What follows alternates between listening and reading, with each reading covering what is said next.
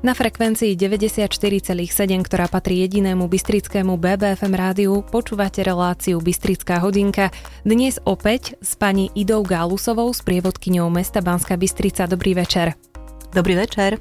Tentokrát ste vybrali pre našich poslucháčov opäť ďalšiu zaujímavú osobnosť. Minulý týždeň sme sa rozprávali o známom zlatníkovi Samuelovi Libajovi. Tentokrát bude dominovať meno Jan Ciker. Aké bolo jeho detstvo? A či bolo možno aj plné nejakých mimoriadných zážitkov, to nám už prezradíte v prvom vstupe, nech sa páči. Áno, presne, bolo to tak.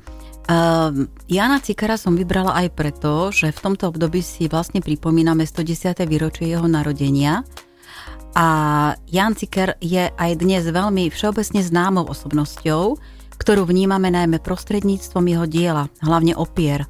Tie sú v verejnosti známe. Najznámejšie sú Bek Bajazit a Joro Jánošík. Obidve má alebo aj malá repertoári bansko opera, ale tvorba Jana Cikera je veľmi rozmanitá, a to jednak svojimi formami, ale aj z hľadiska hudobnej reči. V jeho diele nájdeme okrem opier symfonické básne, ako sú Leto, Vojak a Matka, Ráno a menšie diela, ako je skladba Spomienky alebo Symfónia 1945. Najviac sa však venoval tvorbe opier. Okrem už spomínaných napísal opery Coriolanus, Mr. Scrooge, Skriesenie, Hra o láska a smrti, Posledný hradný pán, Rozsudok a zo života hmyzu, ktorá bola jeho poslednou. Myslím, že teraz si už viacerí poslucháči viac vedia predstaviť tvorbu a vlastne osobnosť Jana Cikera, o ktorom dnes budeme hovoriť. Jan Ciker prežil naozaj veľmi zaujímavý život a paradoxne aj také ťažké situácie vedel prehodnotiť a pretaviť do silného diela a zároveň vlastne tvorili hlavnú os jeho osobnosti. Narodil sa 29. júla 1911 v Banskej Bystrici.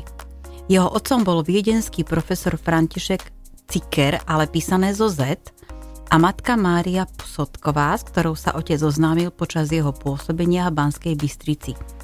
Manželia ostali žiť v Banskej Bystrici a keď sa malý Janko narodil, v matrike prepísali jeho meno foneticky, čiže na Cikera s C a toto prízvisko mu už ostalo. Bohužiaľ už v útlom detstve ho prvá svetová vojna obrala o otca, ktorý musel narukovať a ktorý padol v roku 1915 pri Halíči. Ostal teraz matkou sám. Jeho mama veľmi dobre hrala na klavíri a rovnako dobre spievala, preto sa rozhodla povýšiť svoju záľubu na zamestnanie, aby uživila seba aj svoje dieťa. Treba poznamenať, že v tom čase ženy tak nepracovali, nezarábali. Boli väčšinou doma, čiže pani Cikrová bola v ťažkej situácii a musela ju nejako riešiť.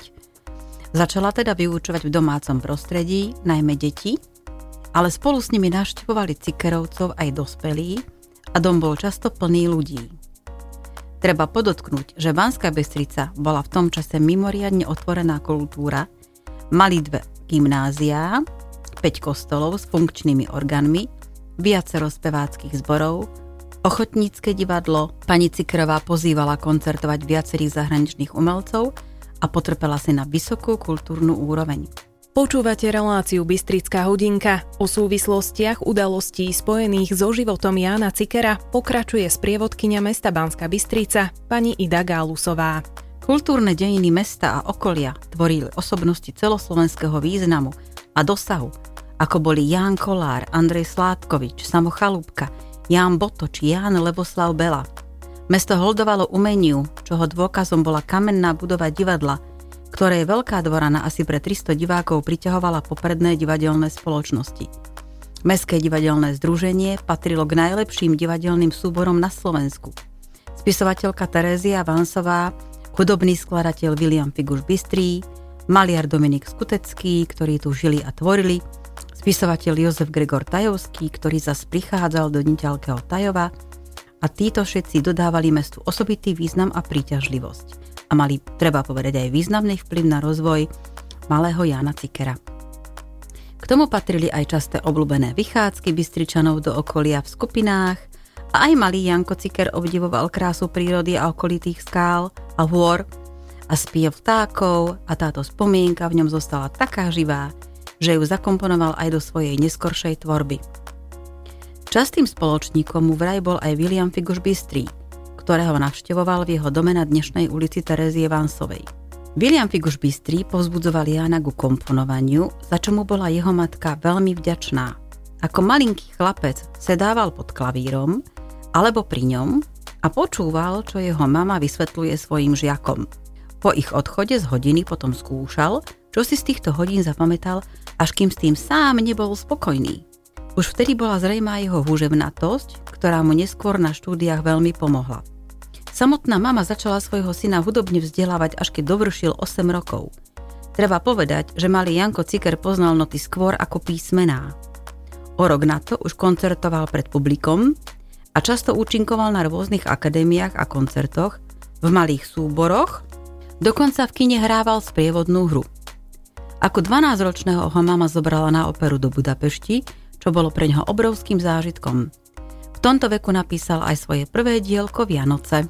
Po hudobnej pauze budeme pokračovať. Mojím hostom je sprievodkynia mesta Banska Bystrica pani Ida Gálusová a rozpráva nám o Jánovi Cikerovi. Po hudobnej pauze sme späť na frekvencii 94,7 BBFM rádia. Počúvate rádiovú Bystrickú hodinku. Dnes sa rozprávame o Jánovi Cikerovi, aké bolo jeho štúdium v Prahe a vo Viedni, ako sa vlastne do týchto vzdialených miest dostal. To nám už prezradí moja dnešná hostka pani Ida Gálusová z prievodkynia mesta Banská Bystrica. Keď mal Janko Ciker 15 rokov, jeho mama ukončila jeho hudobné vzdelávanie. Vlastne to bolo ako keby mu už ďalej viac nemala čo odovzdať. Všetko, čo vedela, vlastne ho naučila a viac nevedela. Čiže keď potom ukončil reálne gymnázium v Banskej Bystrici, rodina riešila, kam pôjde ďalej Janko študovať. Nebolo však pochýb, že to bude hudobná škola. Veľmi chcel študovať na konzervatóriu v Prahe a naozaj potom po ťažkom rozhodovaní, pretože to bolo aj finančne veľmi náročné, sa predsa len mama rozhodla a prihlásila ho na toto konzervatórium. Praha bola v tom čase významnou metropolou kultúry, ale aj moderného života, čo si študent plnými dúškami užíval. Na vlastné oči si užíval účinkovanie Talicha, Prokofieva, Rachmaninova a ďalších. Užíval si opery na javisku pražských divadiel. Bol plný skutočného záujmu a zanietenia. Bol to mladý človek, ktorý nasával plnými dúškami život okolo seba – Zaradený bol do organovej triedy profesora Widermana, na kompozíciu k Jaroslavovi Kšičkovi, na klavír k profesorke Ružene Kurzovej a na spev k profesorovi Kadežábkovi. Jan Ciker sa pre svoju pracovitosť stal veľmi rýchlo obľúbencom svojich profesorov. Vzťah medzi nimi bol postupne skôr otcovsko-synovský ako prísne pracovný. Ciker veľmi rýchlo začal tvoriť vlastné dielka, ktoré boli príjmané veľmi pozitívne odbornou aj laickou verejnosťou. V júni 1935 ukončil Jan Ciker štúdium na konzervatóriu a prihlásil sa na majstrovskú kompozičnú školu, stal sa žiakom Viteslova Nováka. Po roku však tento prehlásil, že už ho nemá čo naučiť a skončil s jeho vzdelávaním. Neskôr tomuto svojmu učiteľovi venoval jarnú symfóniu číslo 15. Jánovi Cikerovi sa odchádzalo z Prahy veľmi ťažko, ale Slovenské zemské štipendium mu otvorilo cestu do Viedne k slávnemu dirigentovi Felixovi von Weinengartnerovi. V tom čase mal tento dirigent 70 rokov a vzbudzoval úctu svojim umením i apoštolským zjavom. Jana Cikera prijal ako mimoriadného poslucháča. V živote mladého skladateľa nastala premena, keď ho po slovanskej Prahe Obklopil svet nemeckej kultúry plný Mozarta, Beethovena, Wagnera a Richarda Straussa. Jeho srdce si získal František Schubert, časom prichádzal na chuť Brahmsovi a Bruckerovi. Viedenské obdobie bolo pre Cikera ďalším veľmi podnetným a pozitívnym obdobím, ktoré si plnými dúškami vychutnával a zdalo sa, že jeho šťastie neskončí. V roku 1937 však začali na dvere Viedne búchať sily, ktoré mali skoro zmeniť celý svet.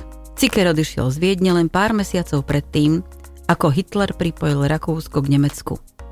Ciker následne nastúpil vojenskú službu a bol povolaný do služby. Rádiová Bystrická hodinka je dnes venovaná Janovi Cikerovi, no a čo sa stalo po vojne a ako práve vojna ovplyvnila začiatok jeho profesionálnej kariéry, to nám už prezradí hostka dnešnej relácie z prievodkynia mesta Banská Bystrica pani Ida Gálusová. Po vojne prejavila o Jána Cikera záujem Bratislavská hudobná a dramatická akadémia. Ján Ciker ponuku prijal a stal sa členom jej pedagogického zboru. lete 1941 ho z jeho vojenskou jednotkou odbalili na východ. Vtiahlo ich súkolie hrôzy a Jan Ciker zblízka poznával podoby ľudskej krutosti, zvôle, nekonečného zúfalstva a bolesti. Priamej účasti na vojne sa našťastie vyhol. Po tejto skúsenosti znovu pracoval na akadémii, ale čo si sa v ňom zmenilo. Množstvo zážitkov a dojmov uložených v pamäti útočilo a vnútorne ho spalovalo – až bolestne v ňom zápasili myšlienky s pocitmi, pretavovali sa v hudobné predstavy a Ciker celou svojou bytosťou túžil tvoriť. Písaním naplňal každú voľnú chvíľku, pri hodinovej prestávke vo vyučovaní sa náhlil domov komponovať. Zachvátila ho tvorba. Vojna ho primela k napísaniu kantáty Cantus Filiorum, trilógiu symfonických básní o živote, koncertíno pre klavír. Hnala ho túžba vyspovedať sa hudbou, oslobodiť sa hudbou, potreba vnútorne sa rozdať. Jan Ciker pracoval a býval v Bratislave, no jeho domovom stále bola a vždy zostala Banská Bystrica. Mal tam stále svoju matku, pri ktorej trávil dni voľna a prázdniny. Tam ho zastihol aj august 1944, keď celé Slovensko povstalo proti násiliu. Jan Ciker sa prihlásil, no menovali ho prednostom Vysokoškolského odboru Národnej rady, kde mal na starosti vytvorenie súpisu významných ľudí, vedcov, umelcov a lekárov. S rokom 1944 sa spája aj začiatok Slovenského národného povstania, do ktorého Ciker vstúpil sebe vlastným spôsobom, keď skomponoval zvučku k vysielaniu slobodného vysielača. Táto známa melodická a brucujúca skladba sa stala na 40 rokov zvučkou vysielania Bystrického rozhlasu. Určite si to mnohí pamätajú. Až jar 1945 umožňovala Jánovi Cikerovi pokračovať v tom, čo si zvolil za svoje povolanie a poslanie. Vrátil sa v Bratislave k práci pedagogickej i skladateľskej, veľká chuť dohnať všetko, čo ukradli roky, v ňom prebudzalo hudbu mladosti a radosti. Svoju kompozičnú činnosť Jan Ciker obohatil o činnosť literárnu, veľa o hudbe písal, k čomu ho viedla funkcia dramaturga – ktorú istý čas zastával v Slovenskom národnom divadle. V roku 1950, presne v deň svojich narodenín, sa oženil s Katarínou Fidlerovou Jureckou, ktorá do konca života verne stála po jeho boku, vytvárala mu domáce zázemie i pomáhala reprezentovať pri kultúrno-spoločenských podujatiach doma i v zahraničí. V roku 1951, keď mal Ján Ciker 40 rokov, sa stal profesorom kompozície na Vysokej škole muzických umení. Odvtedy vychovával budúcich skladateľov, odovzdával im svoje poznatky, skúsenosti a zveroval im odkaz veľkých učiteľov svojej hudobnej mladosti. Zmyslom jeho života však ostalo komponovanie. Tohto týždňová rádiová Bystrická hodinka je venovaná skladateľovi Jánovi Cikerovi. Viac o jeho dielach a samotnej osobnosti nám teraz povie pani Ida Gálusová, ktorá ho predstavuje svojským spôsobom. Nech sa páči. Áno, tak udalosťami nabité mladé roky Jana Cikera, naozaj veľmi tvorivé a veľmi farbisté, vytvárali bohatú základňu pre jeho ďalšiu tvorbu. Už to nebol nadšený mládenec hltajúci zážitky bez breho veriaci vo svetlú budúcnosť. Už si uvedomoval, ako ľahko môže zlo zmeniť život človeka, prakticky zo dňa na deň. Prežitý život však v ňom vymodeloval pevné životné hodnoty, ktoré považoval za základ pevného a správneho žitia. Sú to také hodnoty ako pravdivosť, česť, humanizmus, vlastenectvo, vernosť v každom slova zmysle. Vo svojich dielach sa snažil o velebenie týchto hodnôt. Jeho diela majú hlbší zmysel. Pranieruje v nich porušovanie týchto zásad, zradu, lakomstvo, malomyselnosť, otrockú závislosť na starom poriadku a podobne. V jeho diele nenájdeme dielo, v ktorom by sa neriešil hĺbší problém, a to je typickým znakom tvorby Jana Cikera. Napríklad antický námet v Shakespeareovskom spracovaní hry Coriolanus navodzuje myšlienky lásky k domovine, k pravde a k vernosti. Odsudzuje zradu, baženie pomoci a sláve, nechávajú trestať a čestnosť povyšuje nad všetky ľudské vlastnosti. Tieto myšlienky určite so mnou budete súhlasiť, sú stále aktuálne, aj v zmysle udalostí, ktoré sa momentálne dejú vo svete aj u nás. Toto dielo je jednoznačne nadčasové. Máme pocit, že Jan Ciker tu žije s nami, ale vlastne je to aj pravda, lebo žije vo svojom diele, ktoré sa s tým stalo nesmrteľným a nadčasovým. Cikerovo dielo zostáva trvale aktuálne, pretože podnicuje k ušlachtilosti, mravnosti a seba zdokonalovaniu. Len pre zaujímavosť jeho žiakmi boli napríklad aj Igor Bázlik, Ilia Zelienka, ale aj Marian Varga. Jan Ciker zomrel 21. decembra 1989 v Bratislave. V Bratislave je tiež múzeum Jana Cikera a to v dome vo Fialkovom údolí 2, kde žil so svojou manželkou. Mojím hostom bola pani Ida Gálusová, ktorá nám veľmi príjemným spôsobom predstavila hudobného skladateľa Jana Cikera, po ktorom je pomenovaná aj škola tu v Banskej Bystrici. Možno, že ju navštevujete, navštevovali ste a ak nie, tak minimálne sme ju takto pripomenuli. Ďakujem veľmi pekne za vašu návštevu. A ja ďakujem. Prajem ešte pekný večer. Podobne. Vám, milí poslucháči, prajem nerušené počúvanie nasledujúcich programov BBFM rádia. Rádiová Bystrická hodinka je tu opäť v premiére v nedeľu po 18. hodine. Moje meno je Zuzana Suchaň Filipková a prajem vám ešte pekný večer. BBFM naše Bystrické rádio.